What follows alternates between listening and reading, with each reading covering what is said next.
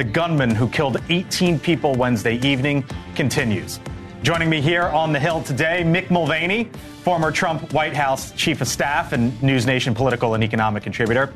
Julia Manchester, national political reporter for The Hill. Kevin Walling is a former campaign surrogate for the Biden Harris team. And Denise Gitsham, a former aide to President George W. Bush. Hello to you all. Of course, we uh, await this news conference to begin momentarily in Maine. We begin with uh, Alex Caprariello, who is live for us on the ground. Once again, Laura Ingle standing by as well. Uh, we might have to jump in here because we are expecting this news conference any moment, so apologies in advance if I do. But Alex, over to you first. Yeah, look, the manhunt for a murder suspect, Robert Card, still very much active. That includes right here by the river. We were told earlier this morning at the first press conference of the day that this was going to be a main focus of their operation to search this waterway. And the reason why it's important is because just a little bit that way where you see those law enforcement vehicles, that is the boat slip where Card's car was found uh, on Wednesday evening. And so they know that this is a possibility that if he ditched his car here, he could have taken off on foot. He could have gone into the water. Obviously, this is a major effort from law enforcement because they're using multiple assets. We're looking at choppers up in the air, sonar equipment, robots, SWAT teams, dive teams. They're all here and they've been doing their work since just this morning. About 10 a.m. this morning is when they first began. We're beginning to see things die down a little bit. We don't know if they're going to call off this water search or if it's going to continue for multiple days. But obviously, again, it's not just right here by the water. This manhunt is going all throughout this area, throughout multiple counties here in Maine, with multiple assets also on foot, combing through the woods. We've been looking, trying to find where those crews are, but they've been keeping it very quiet. Obviously, they don't want a major tip to blow an operation of a search warrant execution. However, we have heard that other search warrants have been executed all across this county, and we are trying to find out when and where that suspect could be found. Alex Caprariello live for us on the ground. Once again, Alex, thank you. Over now to Laura Ingle. Uh, as we await this news conference with law enforcement authorities uh, in Maine, you have been talking to residents. I hear, Laura, uh, Laura, what are they telling you? And what are you hearing? What are you seeing? Yeah, you know, it's been a very tense situation all day long, as Alex described there. Uh, you know, we were actually where he was over by that boat launch area earlier today when we saw a swarm of SWAT officers tearing down the road, going across the bridge over the river, uh, going over to Durham. So we took a safe follow of them and ended up on a dirt road where there were the U.S. Marshals, the FBI, the ATF uh, going into a heavily wooded area. And we've seen this scene sort of repeat itself over and over again. We've heard about these tips.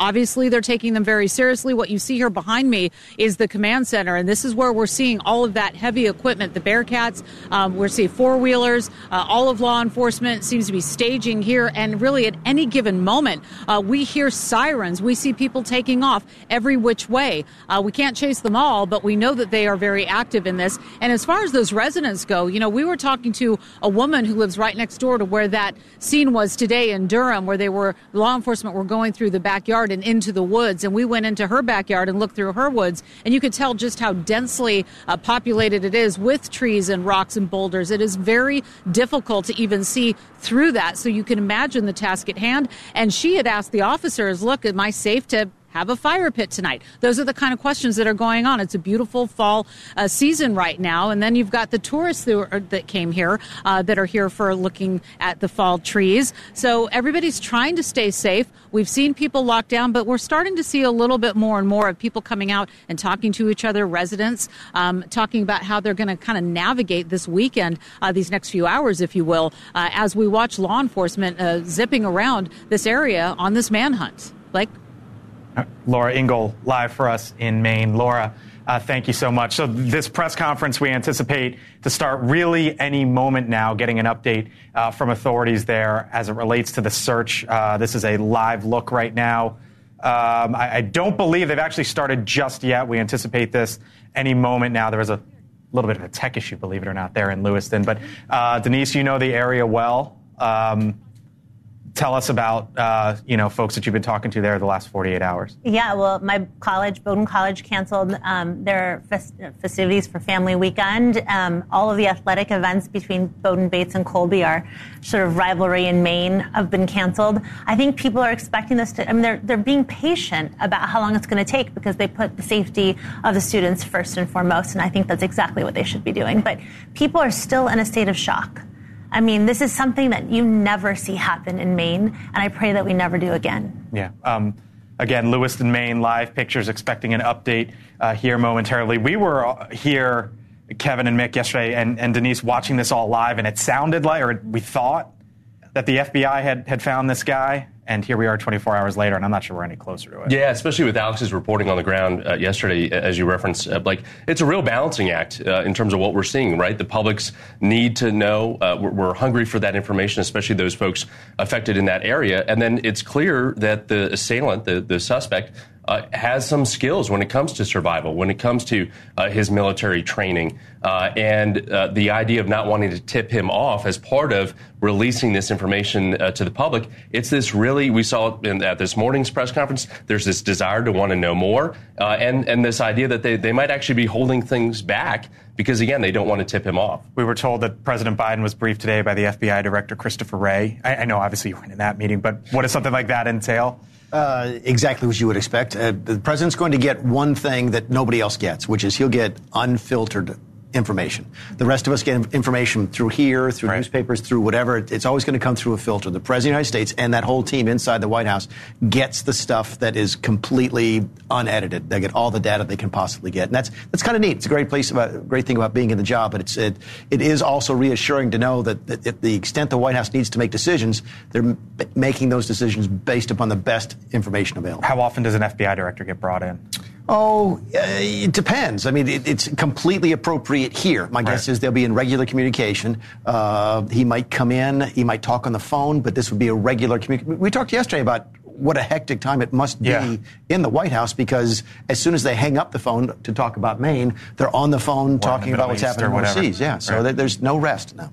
It was interesting watching the different networks because so many networks like News Nation have someone on the ground in Israel or by Gaza. And then, of course, we have this happening here. Um, and I think this has opened the door to criticism from Democrats and pro gun control advocates who normally after these mass shootings, you know, you hear these calls for firearms restrictions brought up again You kind of almost forget about it um, and it goes away. So we, we'll see that debate over what is the cause for these mass shootings. Let's listen in now. Uh, Lewiston, Maine, authorities with the latest Public update. Uh, for starters, uh, let me just say for the consideration of the four death victims and their family, we are requesting that the AS, ASL interpreter is in all frames for language access here in Maine and the U.S. They are grieving and have a right to know the latest info in ASL. You can see we've changed this a, a little bit, the kind of the setup from earlier today. Uh, and again, as we continue to evolve, right? Lots of podiums. We got to lost our maps. The whole thing was a little bit of a mess uh, earlier, to be quite honest. And uh, and our victims in this investigation, and the people that are doing the work, uh, deserve better than that. So uh, I would also tell you that we're kind of looking for a larger venue as well. Uh, the chains here and everything else seems to work. Uh, we're going to use some technology um, for um, some pictures here uh, right off the bat. So um, I would say that, uh, again, thank you for joining us. It's been a busy day uh, for our law enforcement officers and our partners uh, around the state. Uh, I'm going to give some updates uh, from what we found, but the real primary reason I wanted to bring uh, you back in today was we wanted to really identify the victims um, and show their pictures, uh, we won't get into uh, family backgrounds and, and um, their lineage at all, but we do want to show uh, those pictures, give uh, ages. I would say that uh, the families didn't want hometowns uh, listed. they do certainly deserve and want some privacy around these issues, which makes complete sense. and we're going to start with that component of our information simply because that's why we're here, right? this is about the victims. Uh, that's why we do what we do, and that's why we're striving so hard, and that's why you're here uh, because you care about them as well. So, uh, We're going to go ahead and load that um, behind us here on the screen. And I think uh, Shannon Moss can also put that information out uh, following this. Some specifics here uh, I would just like to note that the families actually uh, approved these photos, uh, sent these photos in to us. Uh, for a lot of different reasons. I think some of them show a little of their character, a little of their relationships, and some other specifics. You'll just see again a picture, a name, an age, and then there's a couple symbols there and we wanted to be specific enough to, to what location uh, they ultimately uh, lost their lives at. Um, and again, thank the families for allowing us to even do this. They certainly didn't need to do that. Um, they're working through their own um, struggles, uh, and rightfully so. So I'm going to start with this and then uh, ask for just a, moment of silence before we continue on uh, to our next uh, agenda item. but that top left, as you see it. And that is Ronald G. Morin, 55. And I won't read uh, the venues. You can, uh, you can put that all together yourself. Uh, Peyton Brewer Ross, 40 years of age. Joshua A. Seal, 36 years of age. Brian M. MacFarlane, 41 years of age. Joseph Lawrence Walker, 57. Arthur Fred Strout, 42. Max A. Hathaway, 35. Stephen M. Vozzella, 45. Thomas Ryan Conrad, 34. Michael R. Deslauriers, II, 51. Jason Adam Walker, 51. Tricia C. Asselin, 53. William A. Young, 44. Aaron Young, 14, his son. Robert E. Violette, 76, and his wife, Lucille M. Violette, 73. William Frank Brackett, 48 years of age. Keith D. Macneir, 64. Just have a moment of silence. Thank you.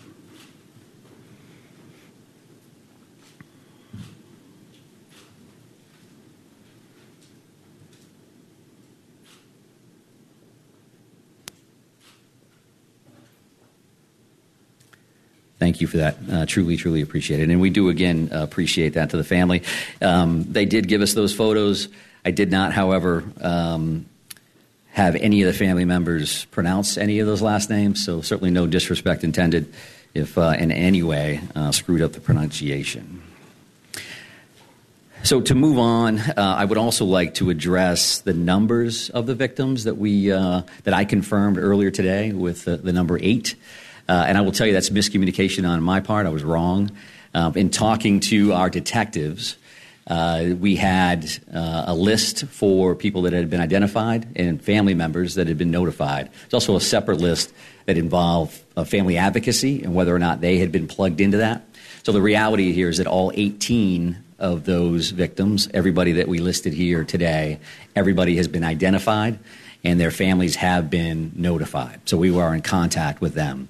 I would expect some more information uh, later tonight, and um, I'll definitely talk about it tomorrow morning at 10.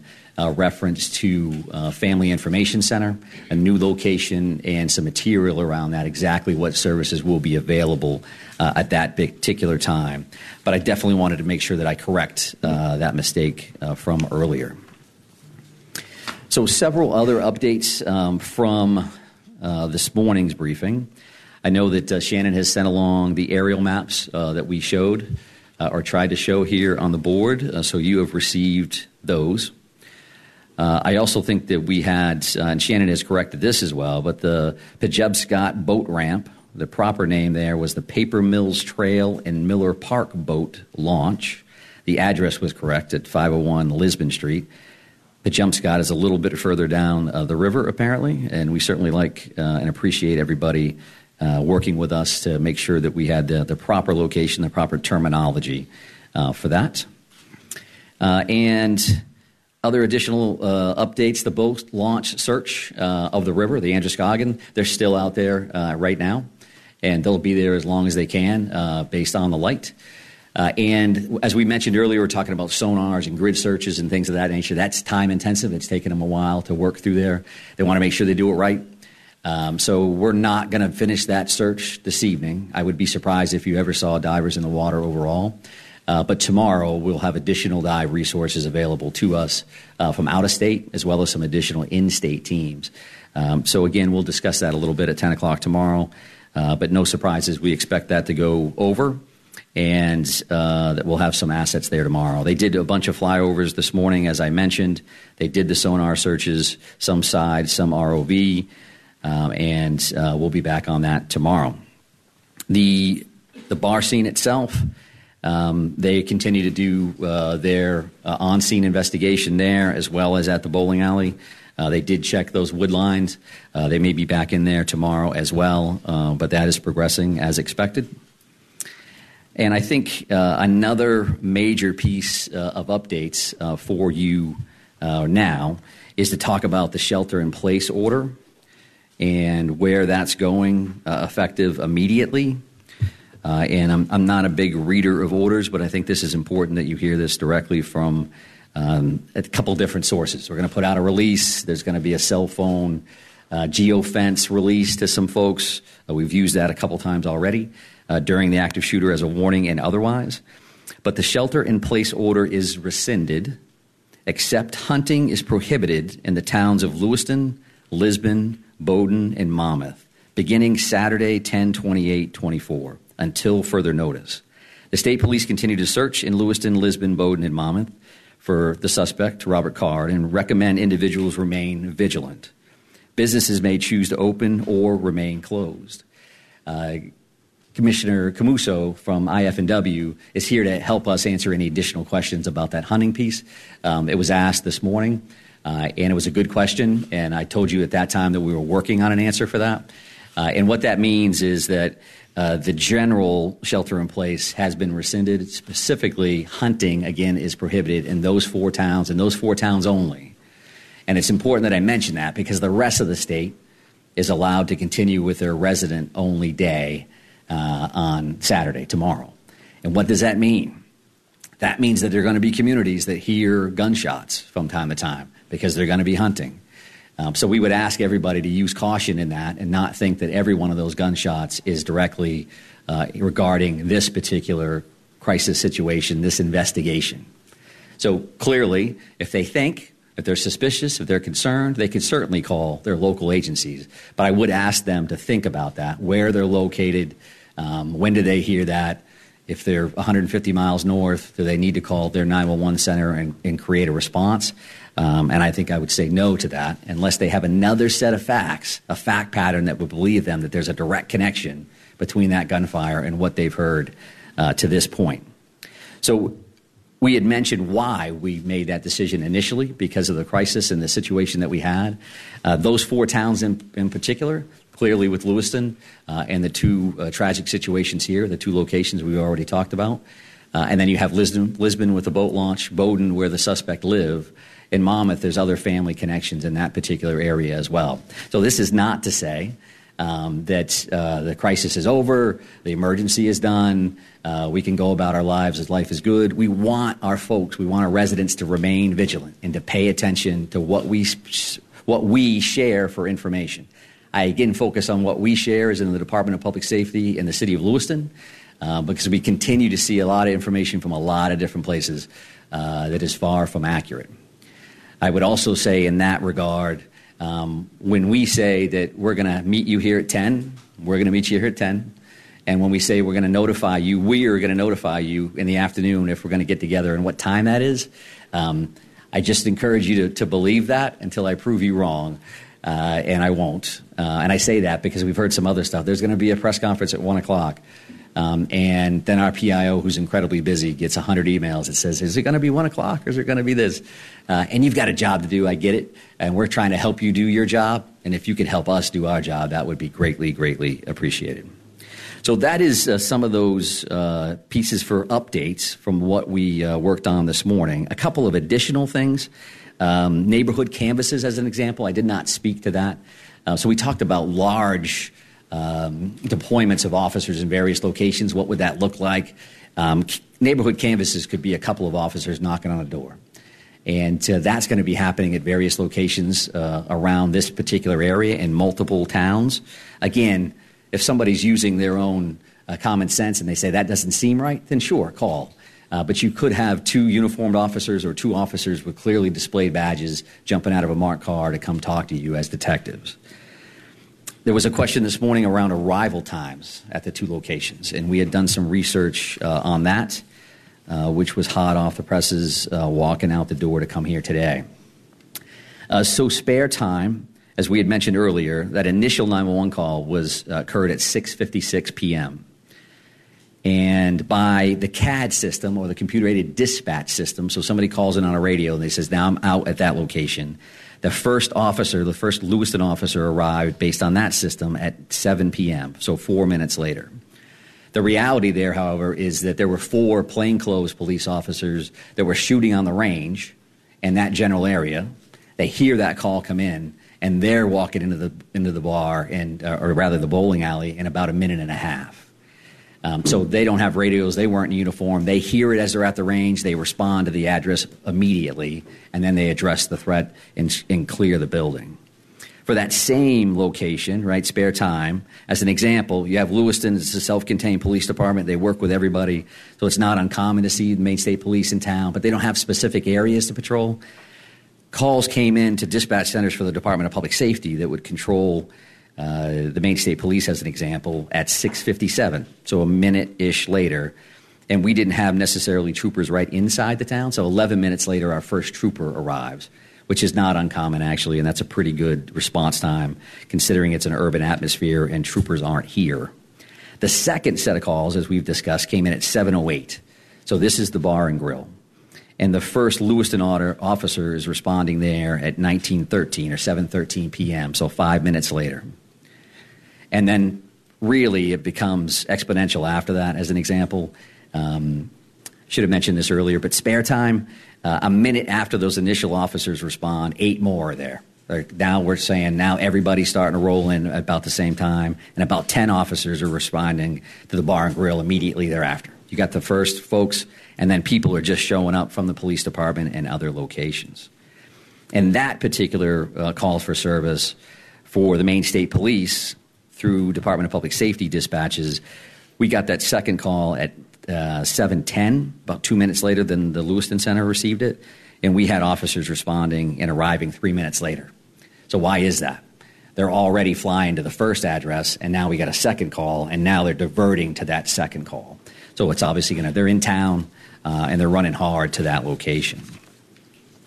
So those are the arrival times um, that I was asked about earlier today.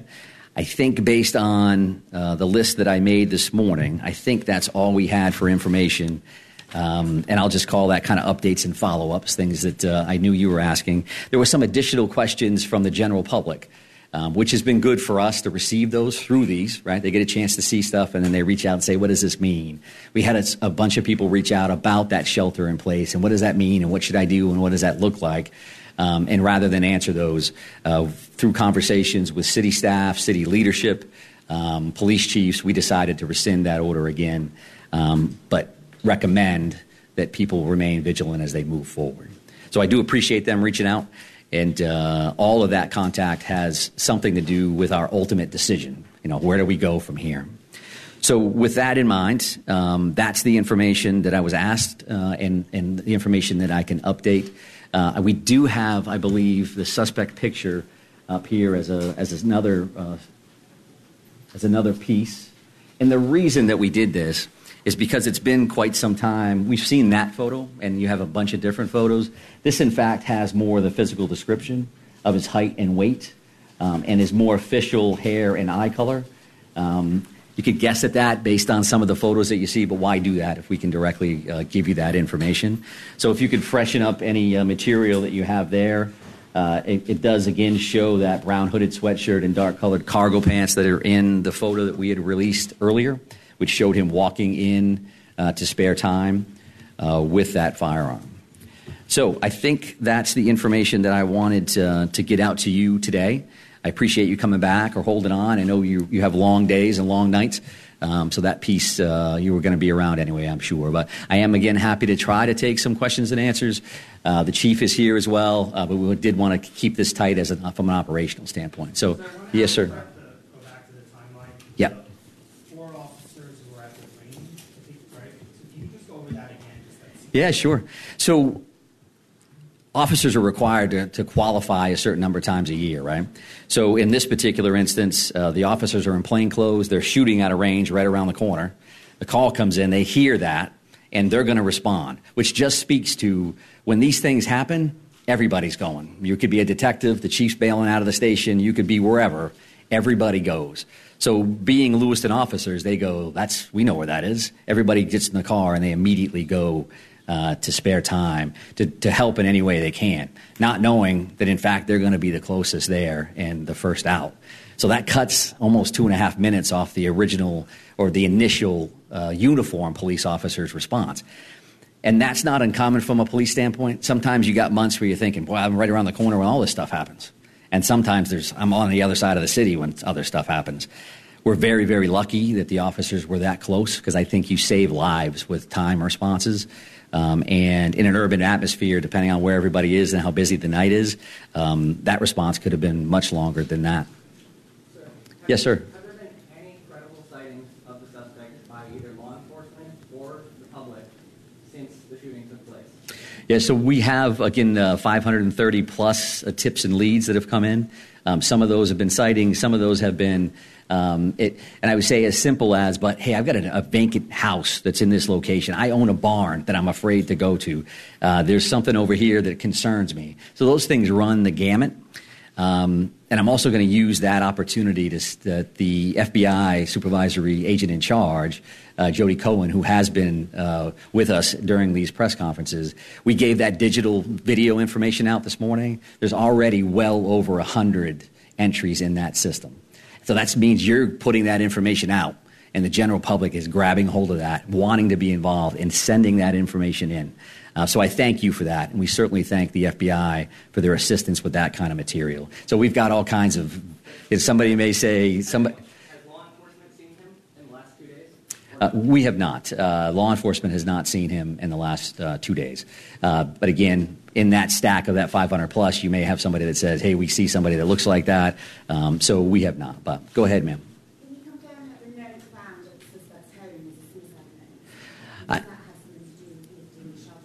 yeah, I cannot, and I'm not going to speak to the to the note itself.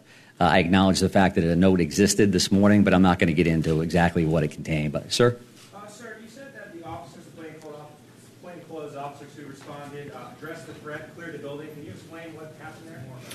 Sure. When I say address the threat, they're going in the door uh, addressing an active shooter. So they're going in uh, prepared to do whatever they need to do uh, to make that scene safe. On that particular time, the suspect is no longer there. They're going in as if they were. So the first thing you do is you go in and clear that uh, location, make sure it's safe, and then you start working with victims and triaging people and trying to make sure that you're getting additional units uh, there as fast as possible. So, yes, sir.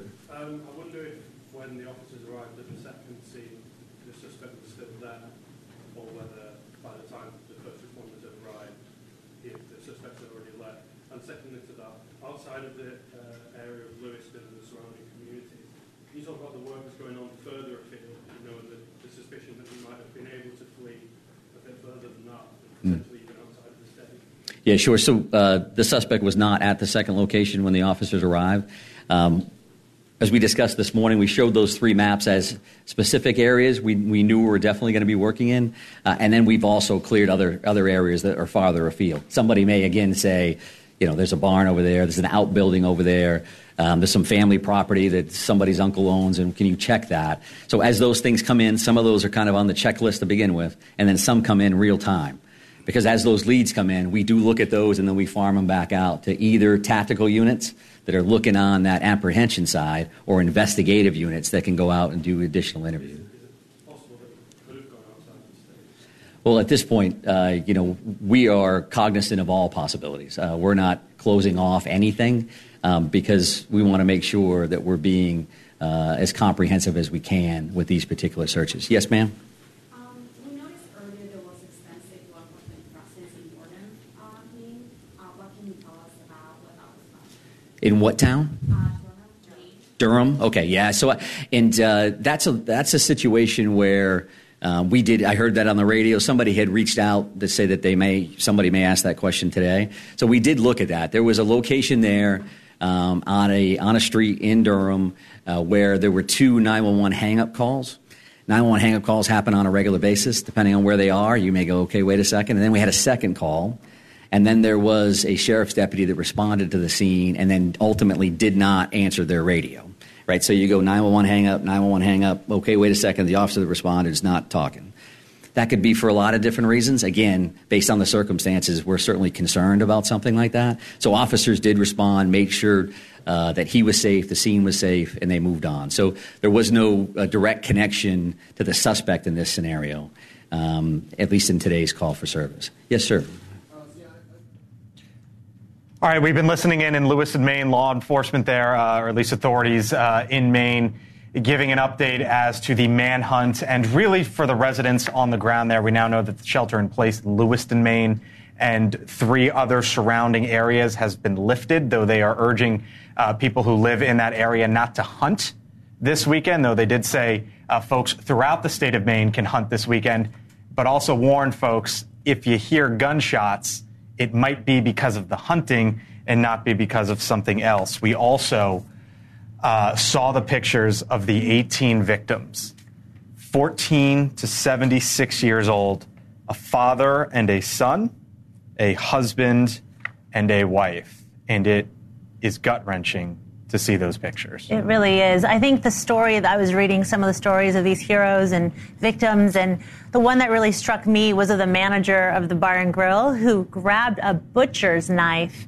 and went straight at the shooter, which that is just, you know, the Bible says, greater love has no man than this, than he lays down his life for his friends.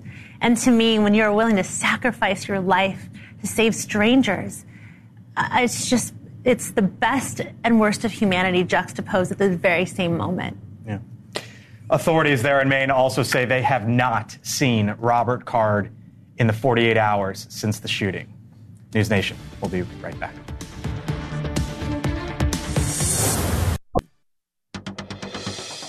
We welcome you back in here to the Hill on News Nation. It is midnight in Israel right now, where tonight the Israeli military moved closer to a ground invasion of Gaza after a barrage of airstrikes meant to damage Hamas's defense.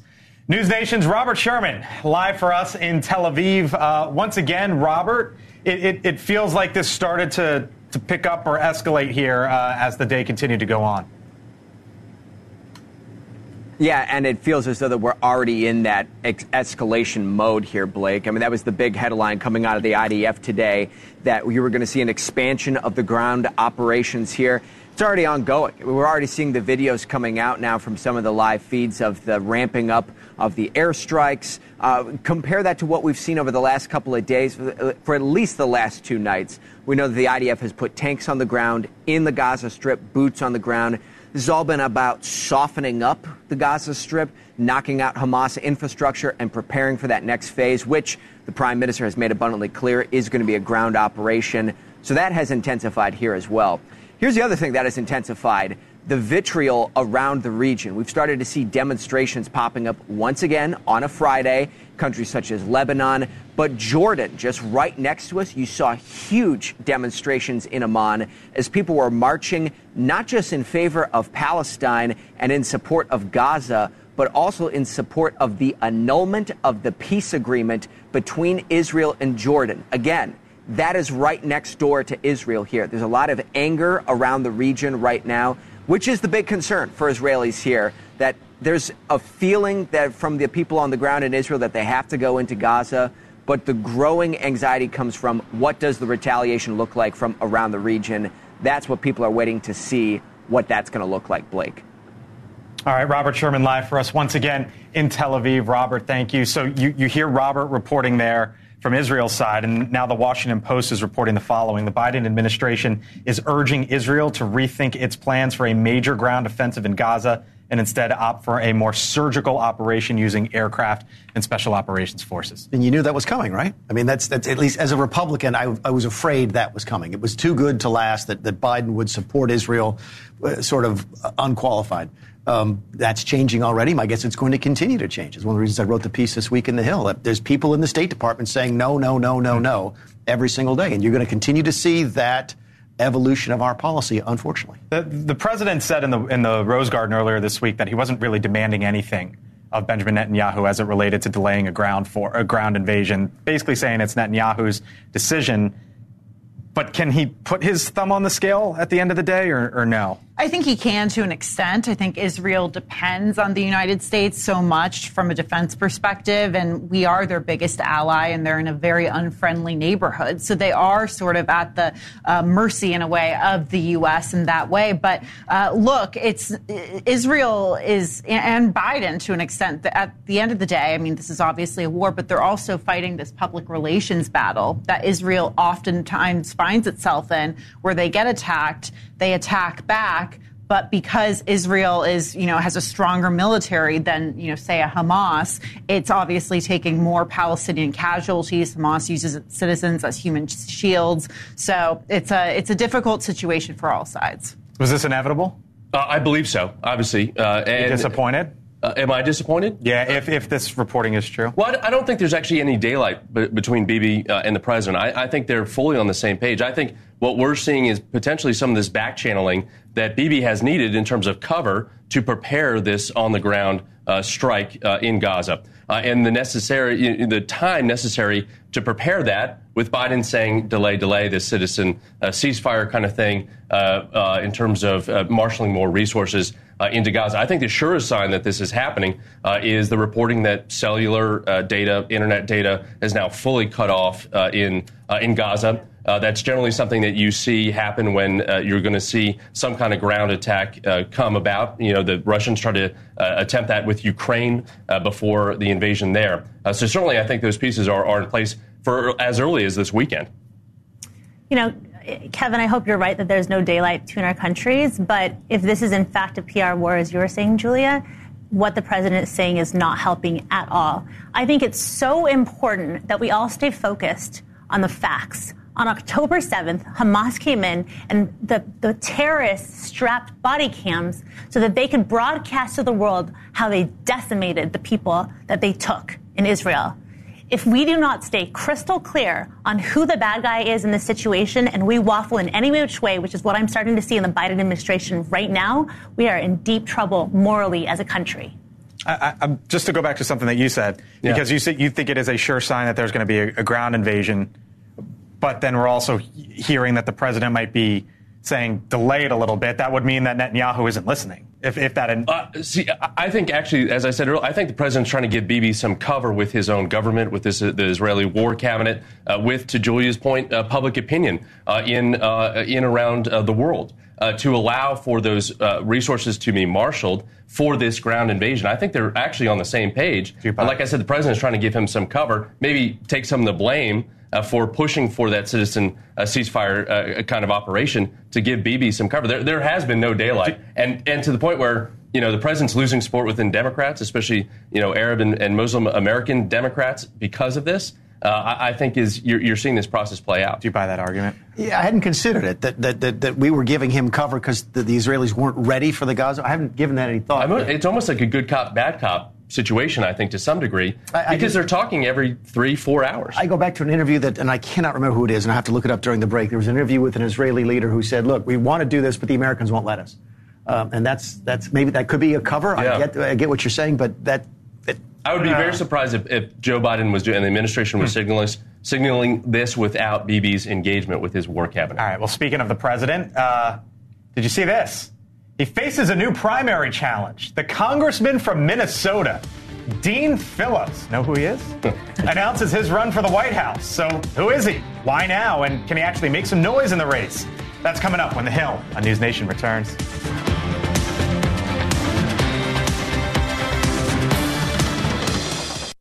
All right, welcome here uh, back to the Hill. Today, the Democratic Congressman Dean Phillips launched a long shot primary campaign against President Biden. I am ready to lead our great nation to a secure and a more prosperous future. I do so not in opposition to President Biden, who has my affection and my gratitude. It is time for the torch to be passed to a new generation of American leaders right here, all around the country, and all around the world.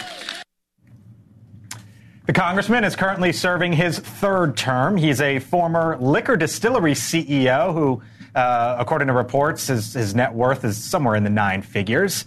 He's also one of 22 Jewish Democrats currently in the House of Representatives. He enters the race at a time when the president's popularity among Democrats currently sits at 75%, down 11 points in one month. It is now the lowest of his presidency. Joining us now, uh, Elizabeth Vargas. Elizabeth, I hear you just spoke to the congressman a little while ago. Very cool. I'm wondering, um, after you know, speaking with him, what you, what you, what you made of it. Listen, he uh, he claims that this is he's done this after only a lot of thought. He knows he has to introduce himself to a national audience. Um, you know, he's heard what everybody is saying about him. It's, people are calling it a long shot, a vanity project, a state party official in Minnesota called it a, a, midlife crisis, but he's actually got some pretty interesting, serious ideas. He's a centrist. He's a moderate. Uh, he says he's a fan of President Biden. He has voted with him nearly 100% of the time while he was in Congress. Uh, but he has been reading the poll numbers. He says he's been reaching out to other leading Democrats whose names we do know, like Governor Newsom, Governor Whitmer, uh, Governor Pritzker. Uh, some people wouldn't even take his calls. And he, he is so panicky, he hmm. says, at the thought of uh, Joe Biden losing to Donald Trump, which he claims he thinks absolutely will happen, that he's launching a run of his hmm. own. Absolutely will. He said, absolutely, I believe Joe Biden will lose to Donald Trump in November. Huh. it, does it, he bring up the age issue? He, you know, I asked him about it. I said, "Are you basically? Is it all about age?" It clearly is. Um, it clearly is. He's read the polls. He knows that the vast majority of Americans and the vast majority of Democrats are concerned about Joe Biden's age. He uh, uh, he absolutely concedes that his politics are not substantially different from Biden's, although he does say that he's got a few tweaks that he would do here and there. He really claims he wants to hmm. work much harder on the border crisis. I think he sees that as an area where yeah. not just President Biden, but many presidents before him and Congress before. You know, yeah. remember he's the, he's in that own body. They have failed to pass any comprehensive yeah. immigration reform.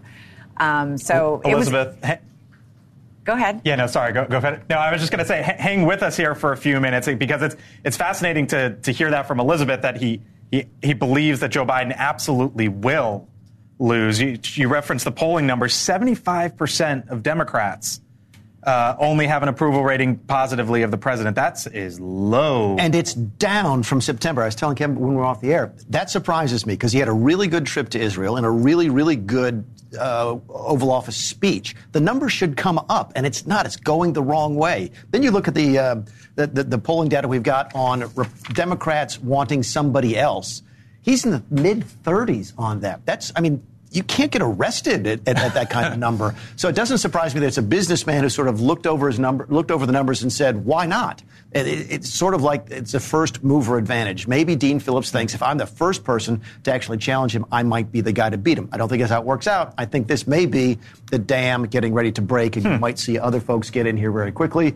Very briefly, I'll close up with by saying this: Cory Booker is coming to South Carolina to a big, Ooh. big Democrat event uh, okay. early next month and it's still uh, it's hmm. actually now the first Democrat state. Hmm.